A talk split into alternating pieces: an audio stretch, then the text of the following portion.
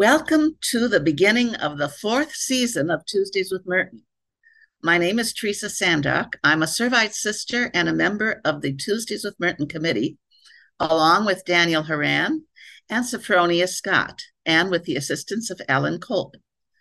Tuesdays with Merton is co sponsored by the International Thomas Merton Society and the Center for the Study of Spirituality at St. Mary's College. The webinars are aired on the second Tuesday of each month. Please note that we are recording this webinar. It will be available on YouTube and as a podcast soon after the live event. You may post questions in the chat at any time during today's presentation.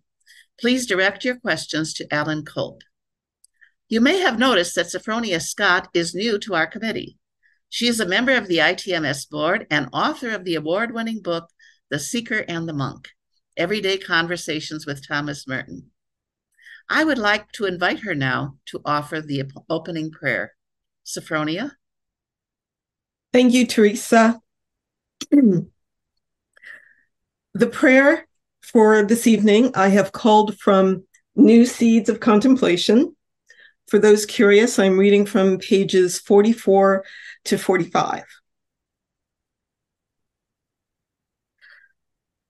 Justify my soul, O God, but also from your fountains fill my will with fire. Untie my hands and deliver my heart from sloth.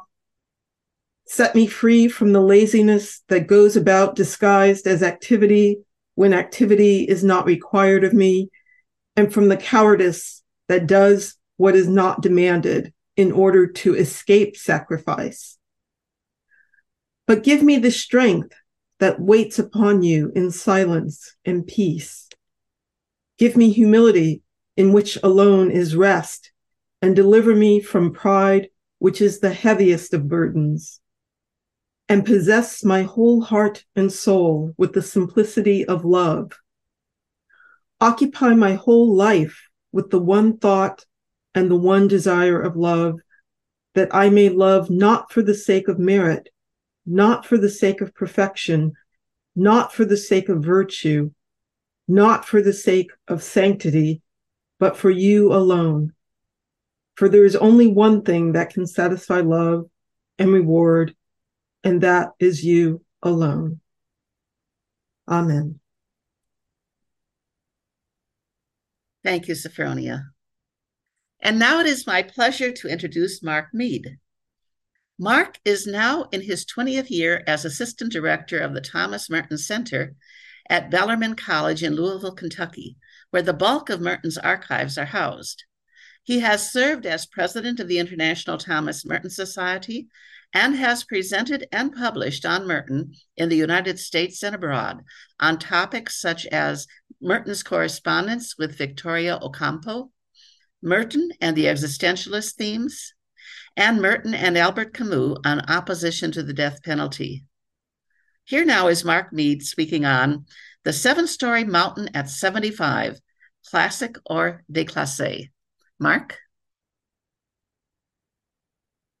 Thank you, Teresa. Thank you, Sophronia, for getting us started um, with um, such a, a, beautiful quote from New Seeds of Contemplation. Um, thank you uh, both and Alan and Dan for the invitation to to speak tonight. And um, thank you, Julia, for filling in for Dan on tech. And thanks to everyone who's joining us. To begin, I'll see if I can get uh, Charles Dickens uh, spinning in his grave with the hokey paraphrase of A Tale of Two Cities, with a substitute reference to the seven storey mountain, which kind of sums up um, where I was in the preparation of this. It was the best of books. It was the worst of books. It was a book of wisdom. It was a book of foolishness. In short, the book and Merton's struggles were so far like our own present struggles that some of the noisiest authorities insisted on its being received for good or for evil in the, in the superlative degree of comparison only. So put yourself in my position. Over 20 years at the Thomas Merton Center at Bellarmine University, thousands of visitors, countless tours, the perpetual question Where do I begin with Thomas Merton? What book should I read first? Is there an analogous situation with another writer. Either the best selling book or the most famous book will be exactly the book required for that person, or maybe the only book that that person really needs to read, or may send the reader in completely the opposite direction, running away. Um, I'm curious in the discussion afterward uh, if anyone uh, wants to bring or bring into the chat um, other situations where the bestseller itself is is, is a liability to, to that author. I, I, I really struggled to, think of other similar situations. In fact, just last week, uh, a post on the ITMS Facebook page, um, the International Thomas Merton Society's Facebook page, uh, was a revealing insight into how many self-affiliating Merton fans would answer the question of where to begin with Merton. Um, someone asked for someone who's never read Merton, where should they, what should they read first? And though the responses uh, in this format um, are an unscientific representation, admittedly a group that uh, are composed of people who have read and continue to enjoy Merton, I think the results are revealing. The issue of whether to begin with Seven Storey Mountain was debated, and some had strong opinions. And only a day after the post was launched, it elicited um, around 100 responses and a couple thousand views. The Seven Storey Mountain was the clear frontrunner as the book or among the books one should begin with, um, according to those who, who responded, garnering 40 recommendations. New Seeds of Contemplation, I'm glad Sophronia uh, brought a little quote from that uh, to us. That was the second most requested um, uh, book that that someone should start with, um, with 15 to 19 um, responses, depending on how how you count it, because um, some people enter um, seeds or seeds of contemplation, and sometimes that can be a shorthand for new seeds. Sometimes people really do mean the earlier editions. Um, some people just use this use it as a shorthand.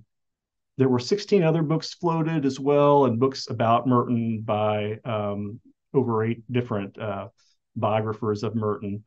Um, in contrast to the 40 recommendations for Seven Storey Mountain, I counted four people who very actively discouraged beginning with it. And in my years of hearing people rant and rave about Merton, um, this this seems to be um, maybe even a, a, higher percentage of of in favor of Seven Storey Mountain than against.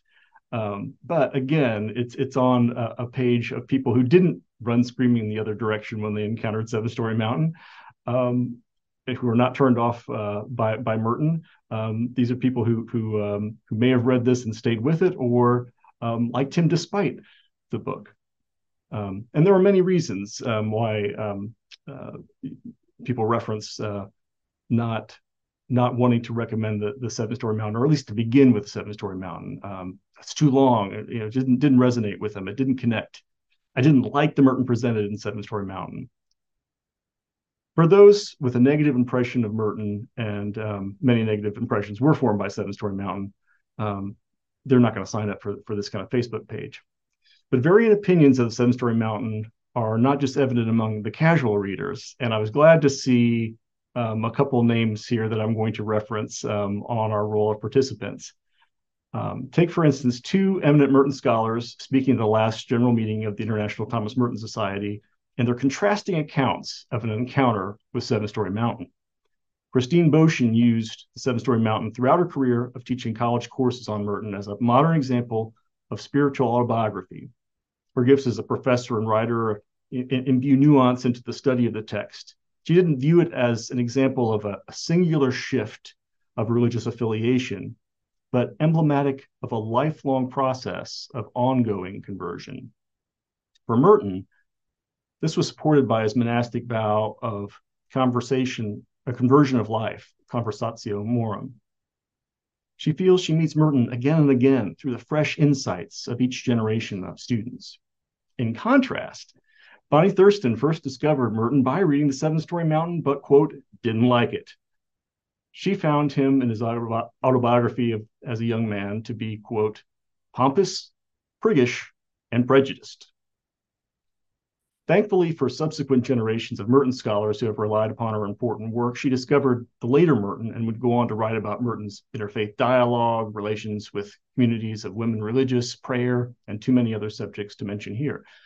In her speech as president at the third meeting of the ITMS, she makes a distinction between Merton, the personality, and the importance of his ideas. She puts it this way, quote, I'm not very interested in the phenomenon that was Thomas Merton, Father Louis, the individual.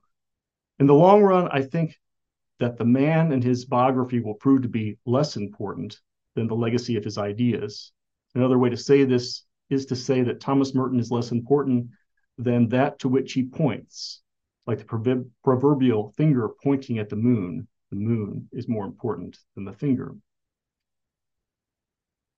I think to survive for any prolonged length of time as an archivist at the Thomas Merton Center, and, and maybe um, Paul would, um, would would have a different opinion on this, but um, I think I've had to be interested in both Merton the person and Merton the writer.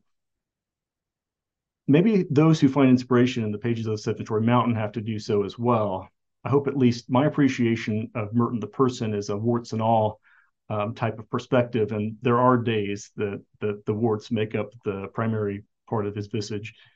Um, like many, I find some hope and solace that someone capable of writing with such beauty on the spiritual life um, also had such struggles, made mistakes, and as Christine Bochen described, was on a lifelong journey of ongoing conversion.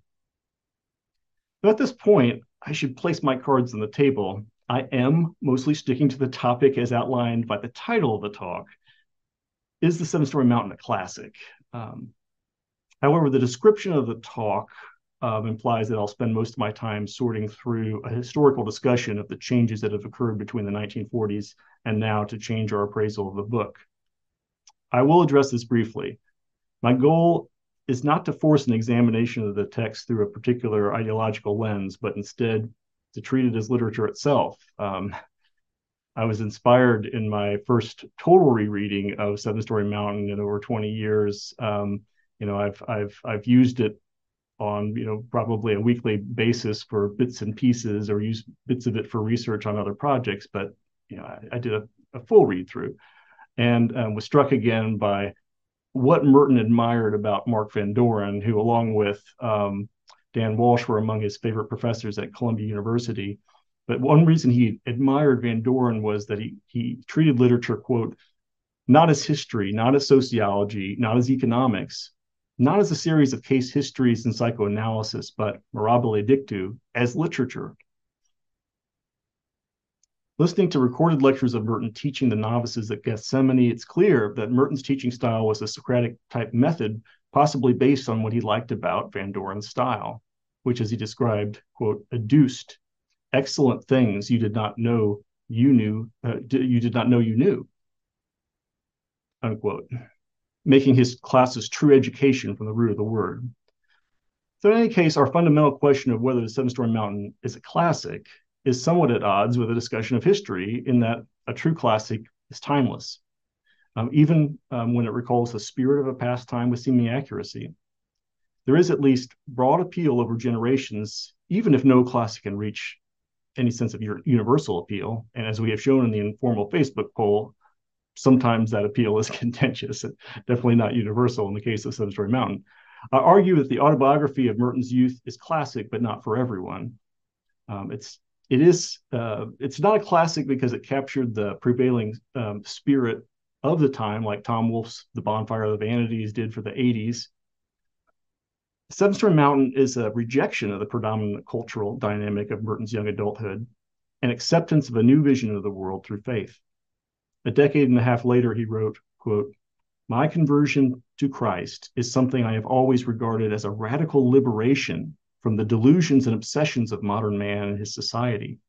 The only true liberty is in the service of that which is beyond all limits, beyond all definitions, beyond all human appreciation, that which is all, he capitalizes all, and which therefore is no limited or individual thing. The all is no thing, for if it were to be a single thing separated from all other things, it would not be all.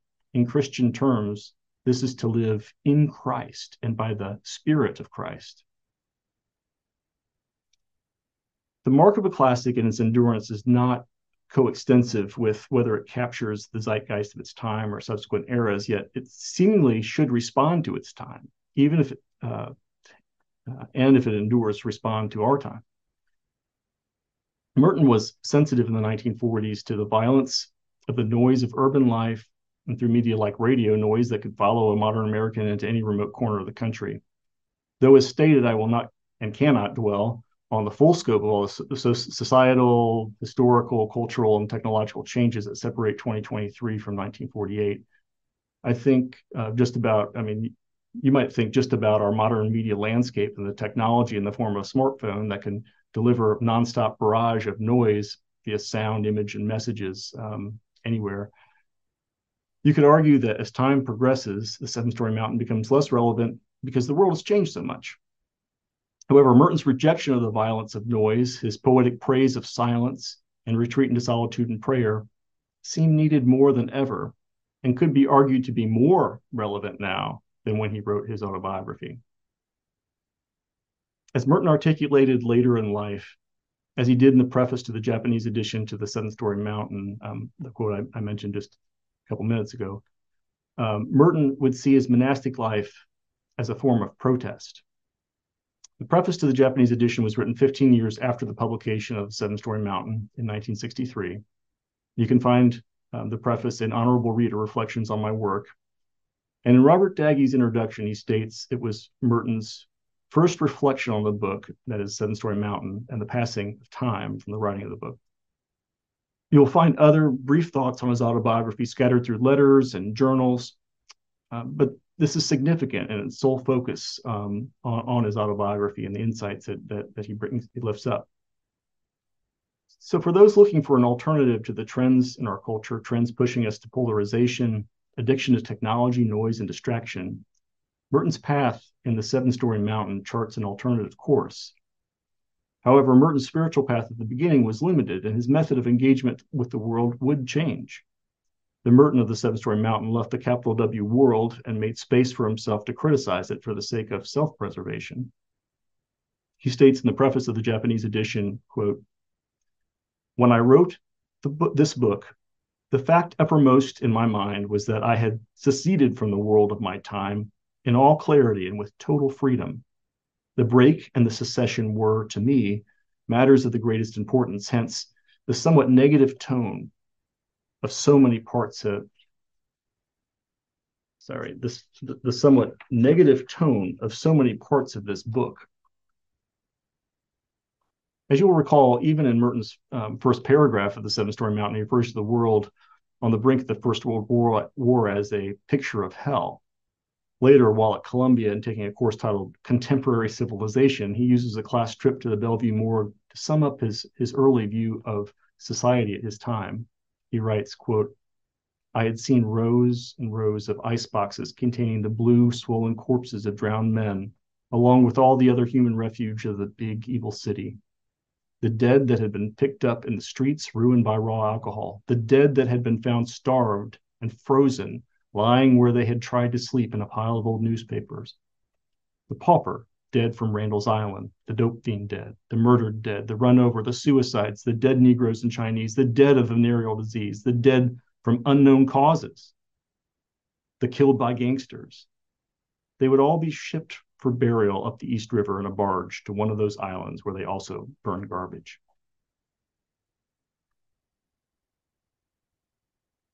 Despite the seriousness, uh, I, I, do have to um, um, chuckle when sometimes a bookseller tries to lump Merton in with more warm and fuzzy um, modern spirituality. Um, despite a funda- fundamental change in uh, Merton's um, reaction to the world, um, the late Merton is, is still the Merton of Seeds of Destruction and Raids on the Unspeakable. Maybe it's no surprise that Fulton Sheen compared Merton, uh, compared the Seven Storey Mountain to a 20th, 20th century form of the Confessions of St. Augustine. Merton's pessimism about humanity's tendency to fall into evil has an Augustinian spirit to it. So it's not only in the writing of a spiritual spiritual autobiography um, in which there's a connection to the Confessions. Merton's Augustinian view of the world is colored by his own history of youthful misbehavior, as he as he accounts for us in Seven Storey Mountain.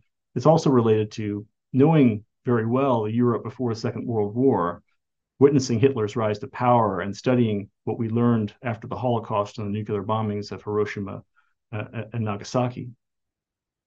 I recommend to everyone who has not heard uh, Pat O'Connell's uh, Tuesdays uh, with Merton uh, on on Merton and St. Augustine to look it up. Um, it was recorded in April of this year. Um, and also, don't be uh, dissuaded by my focus on the, the darker side of sin and fallenness in Augustine. Um, Pat lifts up some of the more positive outlooks that Merton had on it as well, um, as well as some of Merton's criticisms of Augustine. Um, it's interesting to note the many other Catholic spiritual traditions that had effects on Merton beyond his Cistercian tradition, rooted in, the, in, in a Benedictine tradition. But there's also um, a, a, notable omission that I'll get to in a, in a second. Dan Horan has written a book on Merton's Franciscan heart. Merton was influenced by Carmelite spirituality, and another great Tuesdays with Merton is Mary Frohlich um, on Merton and St. John of the Cross um, from last March. Though Merton was in contact with many Jesuits, Ignatian spirituality did not have a significant influence on Merton. And with the inspiration that St. Augustine had on uh, Calvinists, uh, it's interesting to think that the Jesuits were often pitted against them in their relative outlooks on human nature during the Counter Reformation um, with Calvinists taking the more skeptical Augustinian attitude. I will recall this affinity with Merton and Protestants, um, Protestant thought in a minute. Taking the optimistic view of human nature um, of Jesuits into the 20th century, we're confronted with Teilhard de Chardin. I find it interesting that there seems to be plenty of crossover interest in Merton and Teilhard um, when Merton himself had many reservations about him and his, his writings. Um, this is also an interesting topic um, right now because of the recent effort by another Jesuit, Pope Francis, um, to rehabilitate him after the 1962 Monitum warning um, about the orthodoxy of some of his writings. Um, Teilhard's view of human development progressing and evolving toward a Christ-aligned future alongside science seemed to Merton too naive about our ability to take the fruits of our reason and pervert them toward exploitation and injustice. Though Teilhard's view was theologically rooted, Merton saw in it the seeds of the same blindness he attributed to those who eschewed God for faith and scientific progress. Um, a positive, a, a positivist outlook, unconcerned that humans need moral reasoning rooted in spiritual traditions. A tool is just a tool, and technology can be used um, um, for good and for evil. But um, uh, Merton realized um, just putting the faith in the tool itself without um, a, a wise hand guiding it. Merton had done his own study of Teilhard, but it was another Jesuit, Daniel Berrigan, who brought Teilhard into a discussion between Catholic and Protestant peacemakers uh, at the Spiritual Roots of Protest retreat at Gethsemani in 1964. In Gordon Oyer's book about the retreat, he transcribes a recording of Merton relating events of the retreat to the novices afterwards. Relating to Merton, um, relating to I'm sorry, relating to Berrigan, Merton um, says to the novices, quote, and of course Dan was talking about Teilhard de Chardin sort of ideas, and they finally got pulled apart. I mean, uh, Teilhard does not cut enough ice with these people. They are Protestants. See, Teilhard does not cut ice with Protestants because all this business about there's going to be a wonderful new civilization and it's all going to be ducky and it's going to be the new Jerusalem and all that sort of stuff. Protestants don't buy that at all, Merton claimed, drawing laughter from his charges. What they buy is the Lord died on the cross, and we've got to hang on to the cross and fight our way through the thing. And I think, Merton added, chuckling himself, it's a somewhat more realistic view of things. So this sideline about Teilhard may seem a diversion from a discussion of the seven storey mountain. However, I think it's important to distinguish the way um, Merton's viewpoint on the world, uh, on society at large, which pervades the whole um, autobiography, does not necessarily change much uh, in his later years it's more about how he reacts to this fallen world. Um, does he uh, embrace a Rod Dreher type of Benedict option, withdraw and, and disengage? Maybe the Merton of the Seven Storey Mountain um, had more of that, that kind of outlook. A more mature Merton dwelt apart from the noise of the world while keeping vital lifelines of friendship with people outside the monastery. He knew enough of the news of the world, but knew when to take time for prayer and silence. And out of that silence, prayer, and contemplation, he could model a better way of engagement with the world, responding in love and invitation to embrace a different way.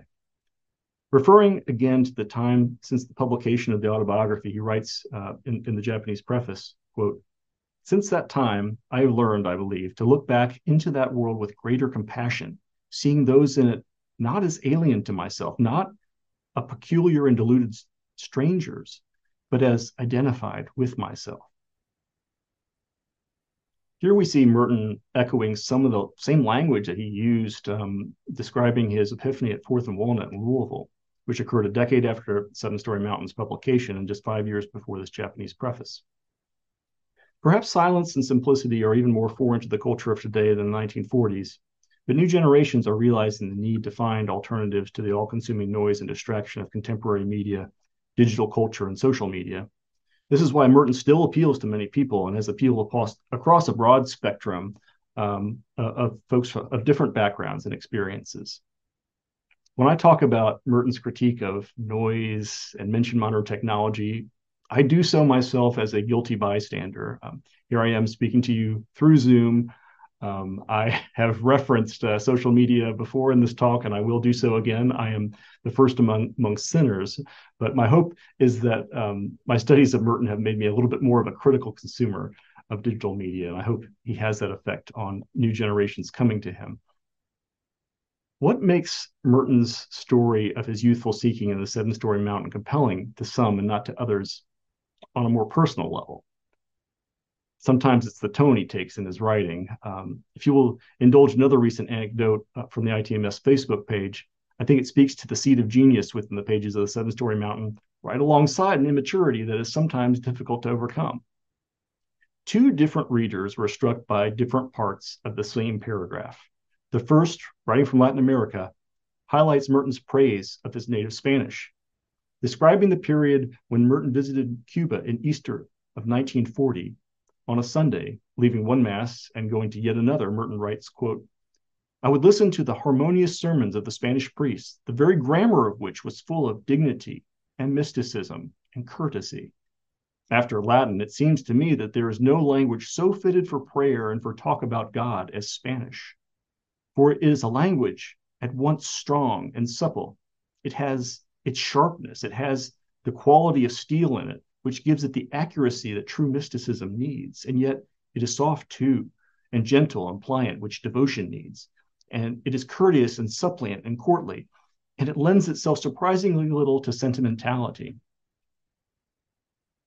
Well, this is all very beautiful. Uh, and we're just about to get to a very moving part of Merton's trip um, at, at, the shrine of Our Lady of Cobre and Merton's poetic reflection on it. Yet um, the paragraph's not over, uh, unfortunately.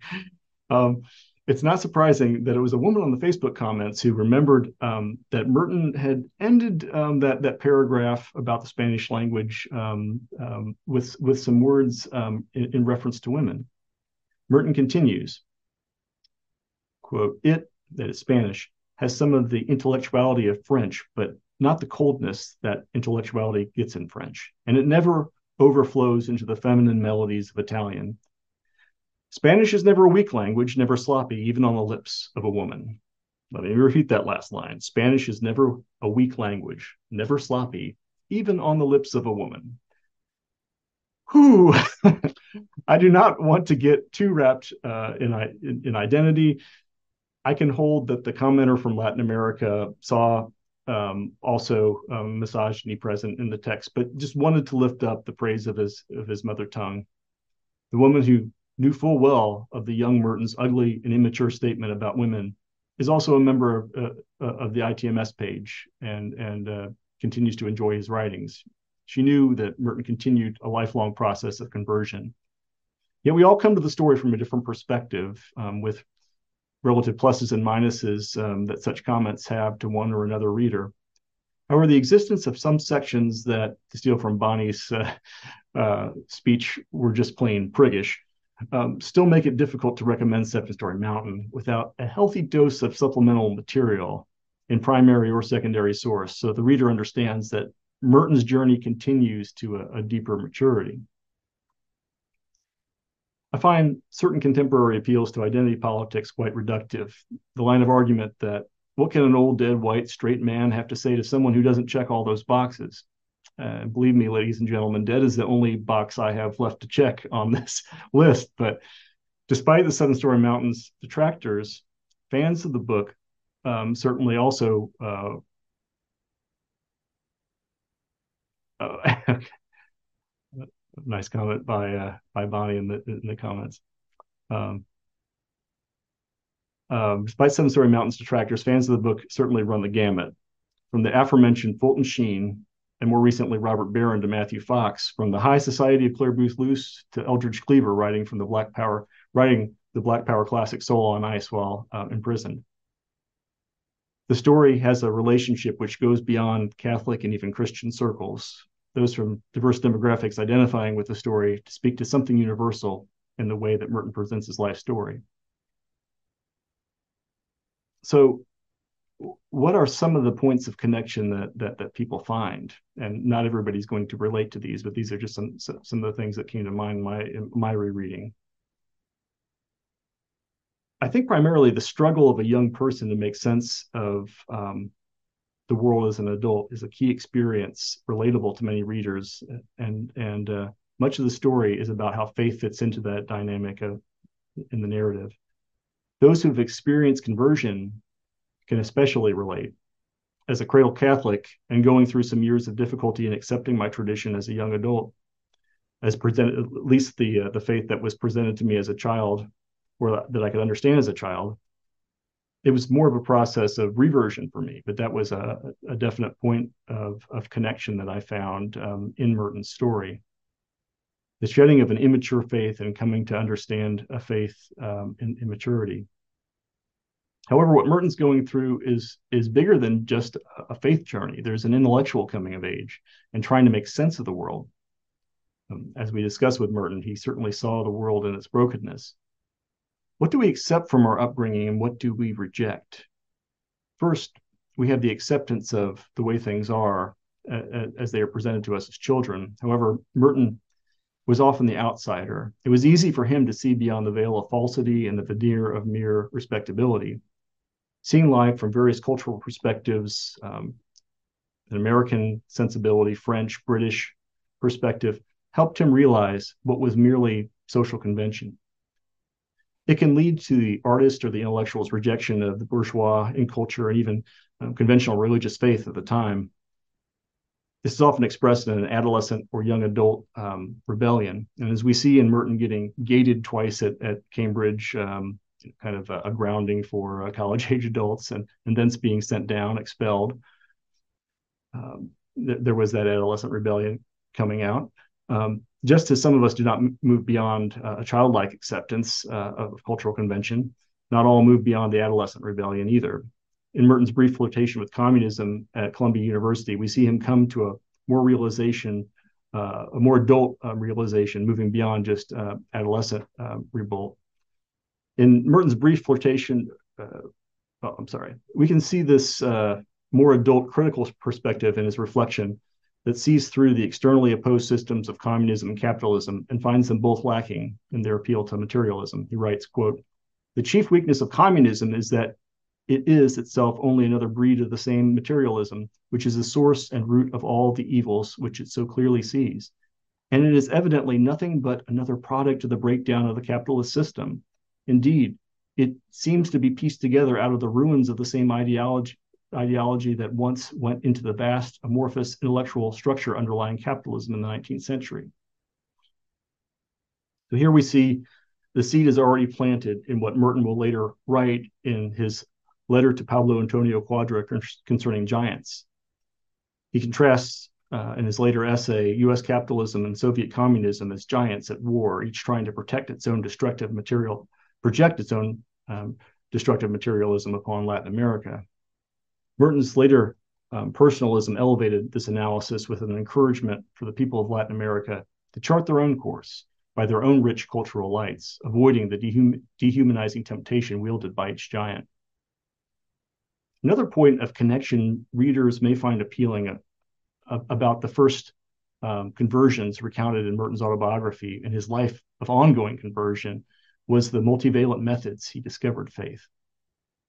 He recalled the ruins of Cistercian monasteries in his youth in southern France, and while in Rome, it was Byzantine sacred art and architecture rather than the art of pagan Rome that truly attracted him before he could ar- articulate even uh, a religious faith. I mentioned the need to escape the noise and distraction of the modern world. His intellectual conversion was helped by the discovery of Etienne Gilson's writings on medieval and scholastic philosophy. The poetry of William Blake and Gerard Manley Hopkins revealed to him a mystical mode of religious expression that suited his own writing style much more than scholasticism. Merton describes the contrast between the noise and nonstop business of Manhattan and the serenity people gathered for silent prayer at Corpus Christi Parish, where he was later baptized. It is likely more uh, more relatable that a whole network of conversion events take place in a person's life rather than a single hand of God moment. And Merton captures um, the many strands uh, of, uh, of, of, of, this process that led to his conversion the seven storey mountain. He articulates it so well. Apart from um, ideas and experiences, is the notion of personal connections and meaningful friendships. It's not just community for its own sake. The fraternity did not add much to Merton's college experience. Um, at Columbia University. Um, not not not any experience that really endured. Um, quality friendships like Lax, Rice, Freedgood, Gibney, and others allowed Merton to share and filter his experiences mentioned um, through the through the, the thinking and questioning they were doing uh, uh, uh of the uh, of the art, the poetry that, that they were encountering, the writing that they were trying to do. Not like the friends he had had at Cambridge, they were friends who encouraged his writing and intellectual interests as well as his explorations into faith, sometimes pushing back. As what was later published as a letter uh, to a young activist, Merton wrote that is, quote, the reality of personal relationships that saves everything. Certainly, friends like Lax set Merton on the path he would later follow. When Lax questions Merton what he wants to be, Merton responds, a good Catholic. But Lax retorted, What you should say is that you want to be a saint. The last of the appealing aspects in Seven Storey Mountain that I, that I think a lot of people um, who connect those who do connect with Seven Storey Mountain connect with, um, applies as well to Merton's other autobiographical writings, um, such as his journals. It's a sense that many readers have of being able to identify himself um, them, themselves with his story. And this is not a, a universal reaction, especially to the Seven Storey Mountain, which accounts for the love-hate relationship with it. Yet, for those who connect with the story, um, in his preface um, to the Japanese edition, Merton references this phenomena of uh, uh, of the story taking on a life of itself. I think he does for for two reasons. First, the story is now a creation outside of himself, separated by 15 years. There's a connection he, he cannot deny, but in a sense in which it's locked in time and belongs to an earlier self who does not exist anymore.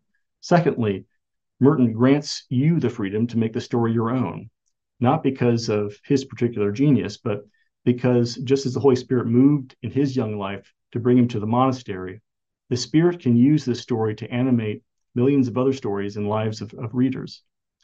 It's brought countless vocations to the priesthood, religious life, and with, especially in, in Merton's later books, um, encouraged lay people that they could be contemplatives as well. Um, for me, is the Seven Storey Mountain a classic? Yes, um, because it endures and still resonates with with so many readers, including myself. Is it the book I would recommend to you to begin with? I don't know. Uh, who are you? in, in, counseling uh, his novices to be attentive to the individual needs of each person, um, Merton uh, once uh, told his novices, and this is uh, captured in, in, in, a recording, quote, you don't feed sauerkraut to people from the Andes. I will end with Merton's encourage, uh, encouragement to us um, to take what is fruitful in his story and to make it part of our own searching, a searching that continues even as the story, as he states in the autobiography, uh, you know, con- continues as as the story ends, as, as uh, he states in the autobiography's final words. Merton ends the Japanese preface to the Seven Storey Mountain with these words that I will leave you with tonight. Therefore, most honorable reader, it's not as an author that I would speak to you, not as a storyteller, not as a philosopher, not as a friend only. I seek to speak to you in some way as your own self. Who can tell what this may mean? I myself do not know. But if you listen, things will be said that are perhaps not written in this book. And this will be due not to me, but to one who lives and speaks in both. Thank you.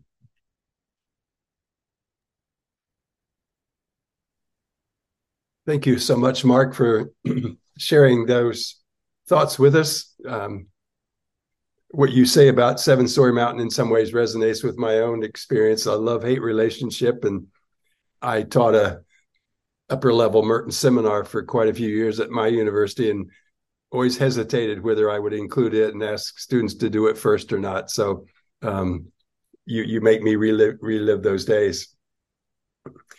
You said a number of things I'd like just to pursue. Can you tell me a bit and tell us a bit about how uh, the bestseller can also be a liability? I'm interested in uh, your take on what what is the liability, whether in your your eyes or, or Merton. Well, you know, from from the point of view of um, you know someone at at uh, an archival archival collection that uh, specializes in Thomas Merton, I have an interest in in, in promoting the author and his works. I mean, also uh, we like to promote a, a you know a, a, critical response to Merton as well, but um, you don't want somebody's first encounter to to to turn them off, um, to leave a bad taste in their mouth, and and that they won't give him a chance or return to him. So um, it, really does d- depend on the person. Some some people started with Seven Storey Mountain and and and and loved it. Some some people don't like much else Merton has written. Um, you know, it's it's it, it, it's so specific, and that I feel is is it's you know maybe it's you not not unique to to Merton, but I don't think of too many other situations where the best selling book is not the, the the first one you want to uh, to recommend to, to somebody. Um, and and yet Seven Storey Mountain is is I think very important and, and tells a story that um, I think if you if you want to get deep enough into to Merton's studies, you need to contend with um, whether you um, accept um, the tone that he has in, in, parts of the book, or I mean, there's certainly parts that are objectionable and you need to object to.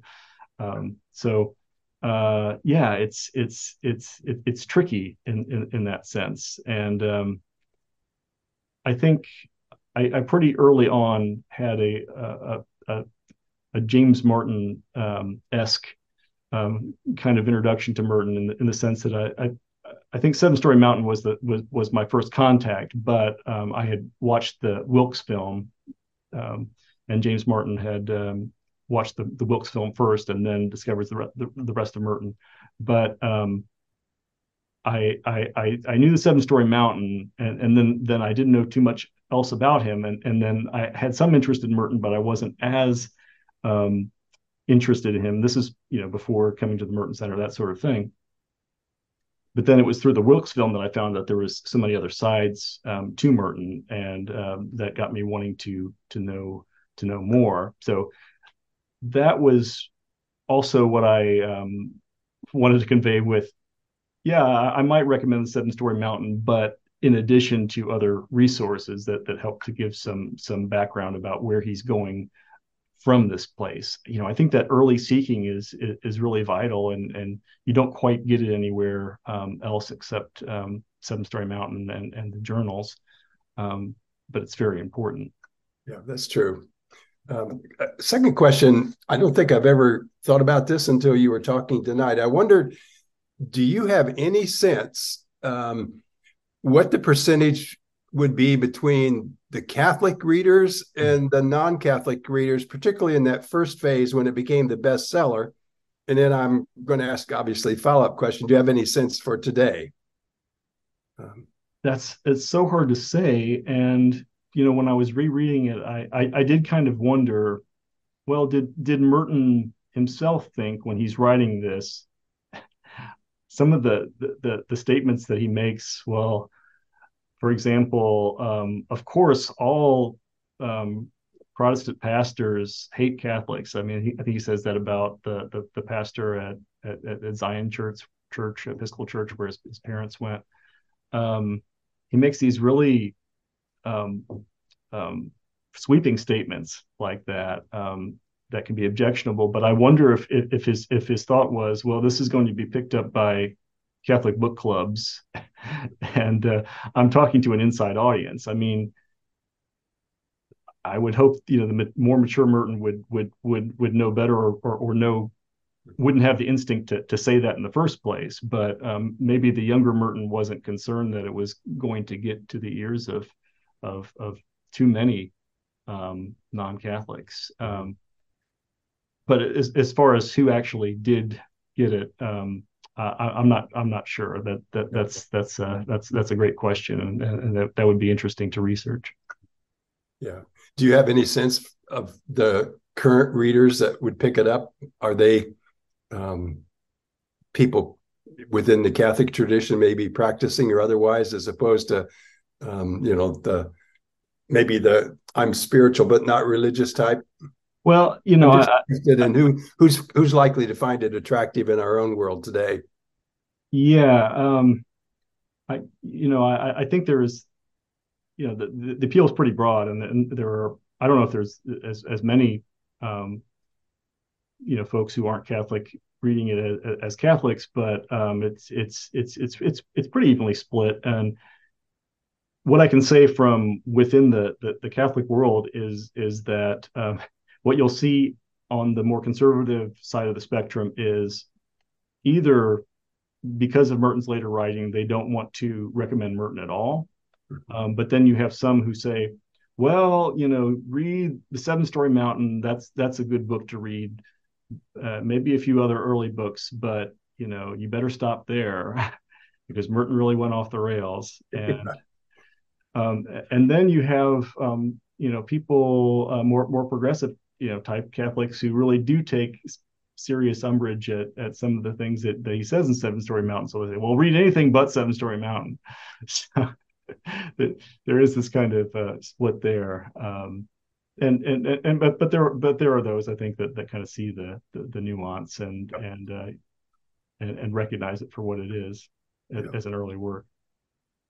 We got a comment from Kathy Bell. She's um, expressed her gratitude, as we all will, and then she says, I wonder whether one could even begin to understand such a complex individual if not given an opening into his life like we have there. And um, do you have any comment on that?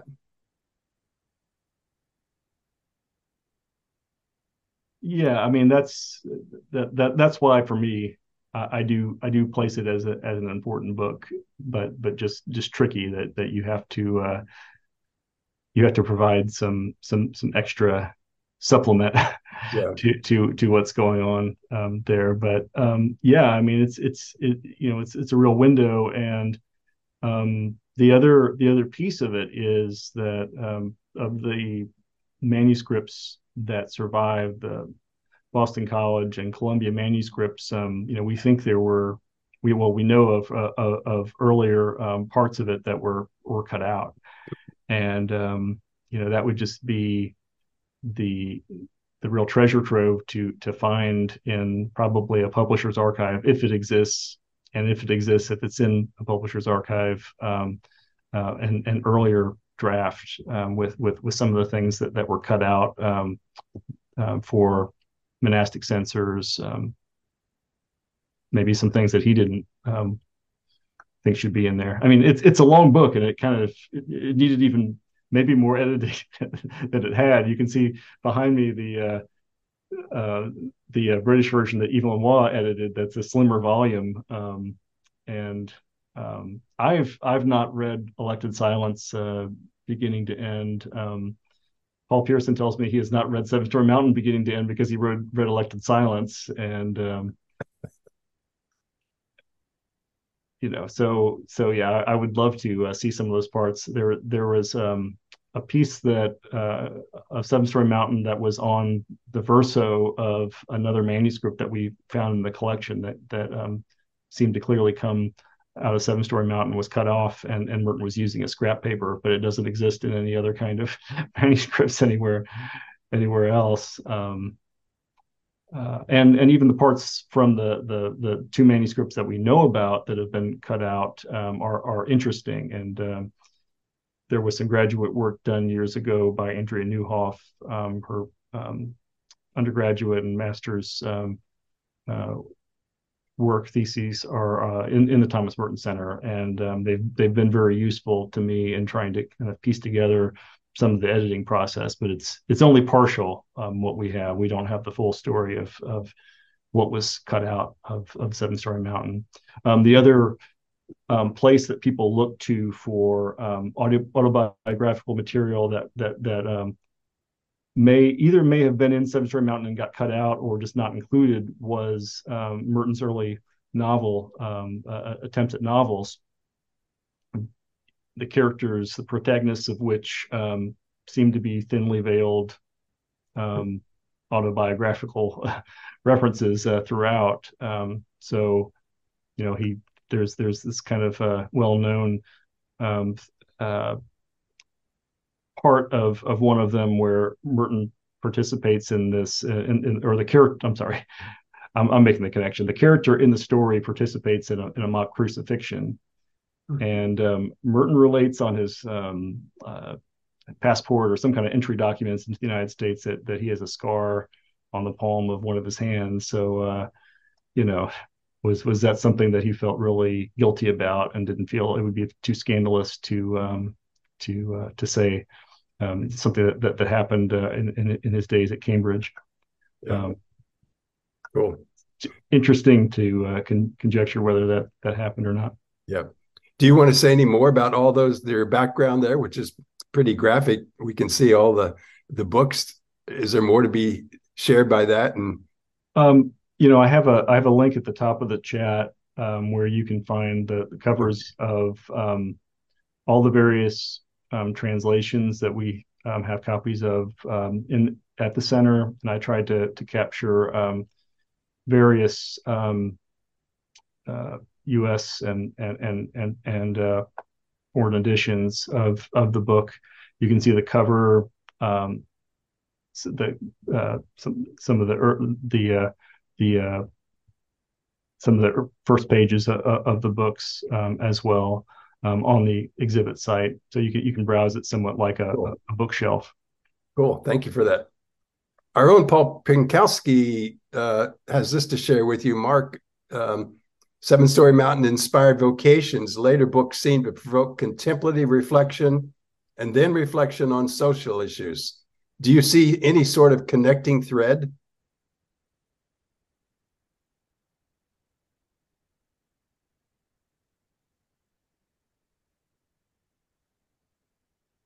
Yeah, I, am not sure whether the the change was um, the change in the writings or the change in those who were um, becoming attracted to um, religious life. Um, I think it's I think that's somewhat kind of somewhat hard to to suss out. Um, you know, it, a couple of the most recent novices that came to Gethsemani um, did reference uh, did reference Thomas Merton. I'm not sure if it was Seven Storey Mountain or, or other works of his, but reference uh, Merton uh, as being um, influential in, in, in their decision to become monks. But I think it's much less of a phenomenon now. Um, Merton generating uh, uh, religious uh, vocations to the religious life, to the vowed religious life, but um, certainly the, the interest in in uh, lay contemplative life um, has continued, but also, uh, uh, uh, as you're saying, um, prompted people to uh, social action, but also the Mertonian style of being very contemplative about uh, having a de- contemplative critique of um, activism and social action as well. Um, you know, you, you see that so well documented in Gordon Oyer's book that I referenced, the pursuing the spiritual roots of, of protest. Um, he really uh, documents that well. How how um, you know Merton's role was not to be in in the streets, um, to to to be on the front lines of protest, but um, he he did pro- provide um, some some some good challenge and and uh, asked peacemakers, Protestant and Catholic, to consider, you know, what are their, you know, by by what right do they protest? Yeah, good. As I was listening to you, I think you see more continuity between Seven Storey Mountain and the later Merton than I probably do. Can you say more about the continuity that you see? Yeah, I mean, I, I, I still see Merton as having this attitude um, of uh, cultural criticism um, of of especially American um, culture, and uh, you you see him connect with writers like um, Henry Miller. You know, he's writing Air Conditioned Nightmare, that sort of thing. Um, so it, the, uh, the, the that that that level of criticism continues. It's just how he's re- responding and, and, reacting and relating back to the world, um, forging a connection uh, back to it. But it's not as if he's he thought things were um, a lot duckier as, as as as he uh, an adjective he used to describe um, the uh, the Teilhardian view of the world that the world is all ducky.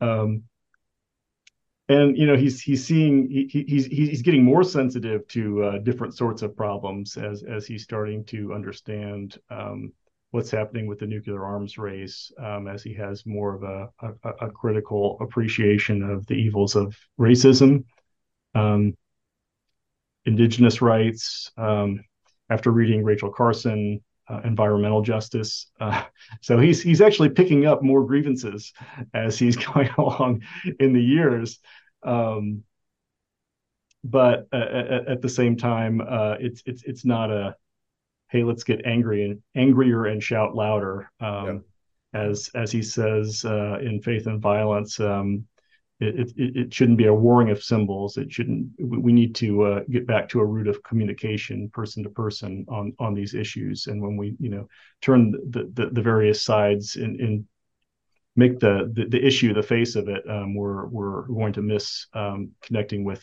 with the person who disagrees with us. Yeah. And the last question I'll have, and then after you answer that, Teresa can pick it up. I'm interested in the book's been around for 75 years now, and you haven't been around quite that long, but has Seven Storey Mountain changed for you as you've lived now 20 years at the center and then maybe a few years before that when you read it? So has the book itself changed for you over the years as you perhaps changed? You certainly have grown and matured. I uh, I felt closer to the, the youthful, um, you know, struggles that Merton had of of of of, of uh, trying to make sense of the world, make sense of faith, and that sort of thing when I first read it. Um, and uh, but now, yeah, it's all the, the rereading. A lot of things jump out. Um, I think for two reasons. One, because I've I've changed, and you know, I can see things from um, more of the the adult perspective when he's a, a, a, you know a young adult and he's he's acting out and and adults in his life are trying to correct him you know having you know a, a child myself you know it, it it gives you a different perspective on that sort of thing um, uh, so, so yeah, that, that's that's one uh, way that that has changed. But the, the other way is just that um, I've I've spent enough time at the center, um, mainly helping other people with with their research projects. I'm learning about all these different aspects of, of Merton that um, I didn't understand when I first read Seven Storey Mountain. So I have so much more um, knowledge and context of all the different things that he's writing about, and then also where this is going to go, where it's going to lead. Um, and I wouldn't have been able to identify, for example, what you what you'd mentioned, Alan, about there being this connective um, perspective. What what was the same and what was different um, in, in, his later writings when when I first encountered Seven Storey Mountain. So that's that's definitely changed in in, in my rereading of it. Well, thank you. Thank you, Alan. All right. Well, um, Mark, thank you so very much. What a wonderful topic to begin our fourth season with.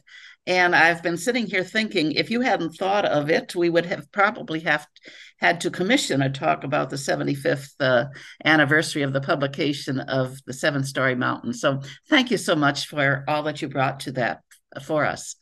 I also want to thank Dr. Julia Feder, who's who was named earlier. Julia is assistant director of the Center for the Study of Spirituality at St. Mary's, and she's been providing the technical support for this evening's Tuesday with Merton in the absence of Dan Horan, who had a conflict tonight. Uh, Alan, thank you for again so skillfully moderating the questions. Um, in the future, uh, if, you, if you'd like to um, tell your friends about this presentation or some others on Tuesday with Merton. We have Bob Grip to thank for posting the webinars on YouTube and Mark Meade himself making them available for us as podcasts. You can find links to the recordings of previous webinars at merton.org slash ITMS. Registration is now open for next month's webinar when filmmaker Cassidy Hall will speak to us on queering Thomas Merton. I also want to mention a very special event that you won't want to miss. The very first annual Fourth and Walnut Lecture featuring Ilia Delio, who will be speaking on Merton's Christophany and the Second Axial Monk. The event will take place on Tuesday, November 14th at 7 p.m. Eastern Time on the campus of St. Mary's College, and it will also be live streamed. For more information, you can go to the website of either one of our co sponsors, the Center for the Study of Spirituality at St. Mary's College, or the International Thomas Merton Society. Thank you for joining us today and for continuing to spread the good word about Tuesdays with Merton. So for now, goodbye, stay safe, and we look forward to seeing you next month.